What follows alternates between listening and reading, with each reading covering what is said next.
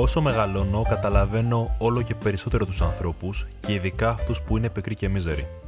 Θα ξεκινήσω το σημερινό επεισόδιο με ένα ταξίδι στις παλιές ημέρες, τότε που ήμουν πιτσιρικάς και τα πράγματα ήταν καλός και κακός απλούστερα. Βλέπεις, όταν είσαι μικρός, ο κόσμος έχει την ιδιαιτερότητα να σου παρουσιάζεται ακριβώς ω έχει. Για παράδειγμα, το χιόνι είναι άσπρο γιατί είναι αυτό που είναι.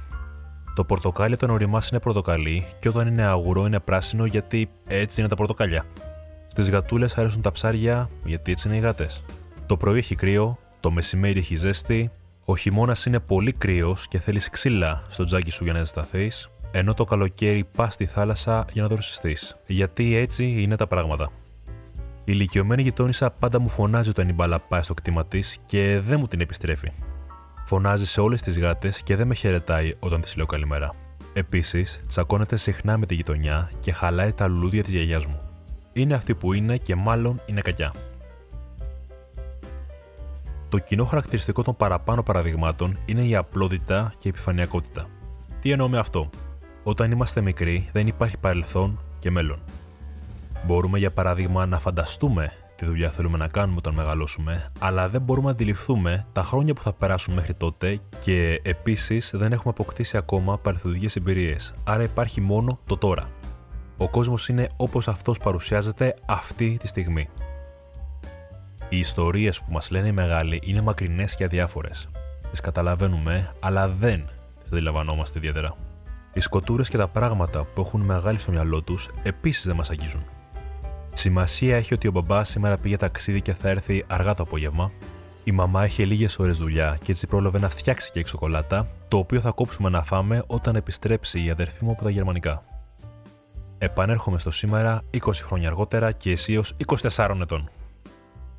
Πλέον ξέρω ότι οι παγοκρίσταλοι του χιονιού ανακλούν όλο το φως χωρίς να το απορροφούν και ως αποτέλεσμα το χρώμα που προκύπτει είναι το άσπρο, δηλαδή όλα τα χρώματα μαζί. Τα πορτοκάλια πορτοκαλίζουν όταν οριμάσουν γιατί με το κρυό τους αφαιρείται χλωροφύλλη η οποία είναι πράσινη. Οι γάτες ελκύονται από την έντονη μυωδιά του ψαριού και μόνο. Ο ήλιος και η απόστασή του από τη γη επηρεάζει τη θερμοκρασία του πλανήτη και την αναλλαγή των εποχών. Τέλος, για τη γειτόνισσα δεν έχω ξεκαθαρή απάντηση γιατί συμπεριφερόταν έτσι. Μπορώ όμως να υποθέσω ότι η κακία της ήταν στην πραγματικότητα η εξωτερήκευση της μιζέριας με την οποία ζούσε τη ζωή της. Βλέπεις, η μιζέρια είναι μια κατά βάση εσωτερική κατάσταση. Η εξωτερήκευσή της απλά επιβεβαιώνει την εσωτερική ύπαρξή της. Με άλλα λόγια, οι τρομαγμένες γάτες και οι μπάλες που έχασα μικρός, όσο μεγάλα δράματα και να φάνταζαν τότε, πλέον μπορώ να καταλάβω ότι συγκρινόμενα με το δράμα που ζούσε η γειτόνισσα στην καθημερινή της ζωή ήταν ασήμαντα. Ο μίζερος άνθρωπος παραπονιέται για τα πάντα, σημαντικά και ασήμαντα. Αδυνατεί να δει την ομορφιά στα μικρά και μεγάλα πράγματα της ζωής, υποβαθμίζει και κριτικάρει αρνητικά τα πάντα και γκρινιάζει επίσης για τα πάντα. Όμως, όσο ποδήλατο και να κάνει τη ζωή των γύρω του, το πραγματικό δράμα βιώνεται από τον ίδιο τον άνθρωπο και το δράμα αυτό είναι καθημερινό. Το ερώτημα είναι πώς γίνεται κάποιος τόσο μίζερος. Οι άνθρωποι αυτοί και σας το λέω με μεγάλη βεβαιότητα, δεν προσγειώνονται ξαφνικά μια μέρα στον πλανήτη μας. Προφανώς και όχι. Οι άνθρωποι αυτοί, όπως όλοι μας, γεννιούνται, γίνονται έφηβοι, ενηλικιώνονται, μεγαλώνουν και γεράζουν. Όλοι μας βιώνουμε διάφορα γεγονότα τα οποία διαμορφώνουν τη στάση μας προς τη ζωή. Απόλυε, φτώχεια, στερήσεις, κακή τύχη είναι μόνο λίγα από τα πράγματα τα οποία πικραίνουν τη ζωή μας.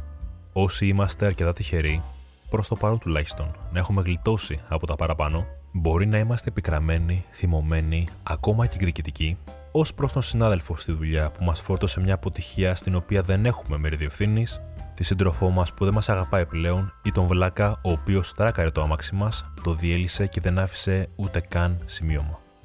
Η πικρία είναι κάτι, ή θα πρέπει να είναι κάτι, που με τον καιρό ξεθυμένει. Βρίσκουμε νέα δουλειά με λιγότερο τοξικούς συναδέλφους, ξαναβρίσκουμε αγάπη στο πρόσωπο ενός νέου ανθρώπου και αποκτάμε άλλο αυτοκίνητο. Κάποιες φορές όμως η πικρία και όλα τα έντονα και ως ένα βαθμό δικαιολογημένα συναισθήματα που την ακολουθούν δεν ξεθυμένουν.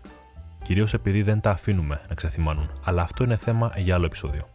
Το σημαντικό είναι πως η παρατεταμένη πικρία μας κάνει μνησίκακους. Resentful, που λένε και οι Άγγλοι.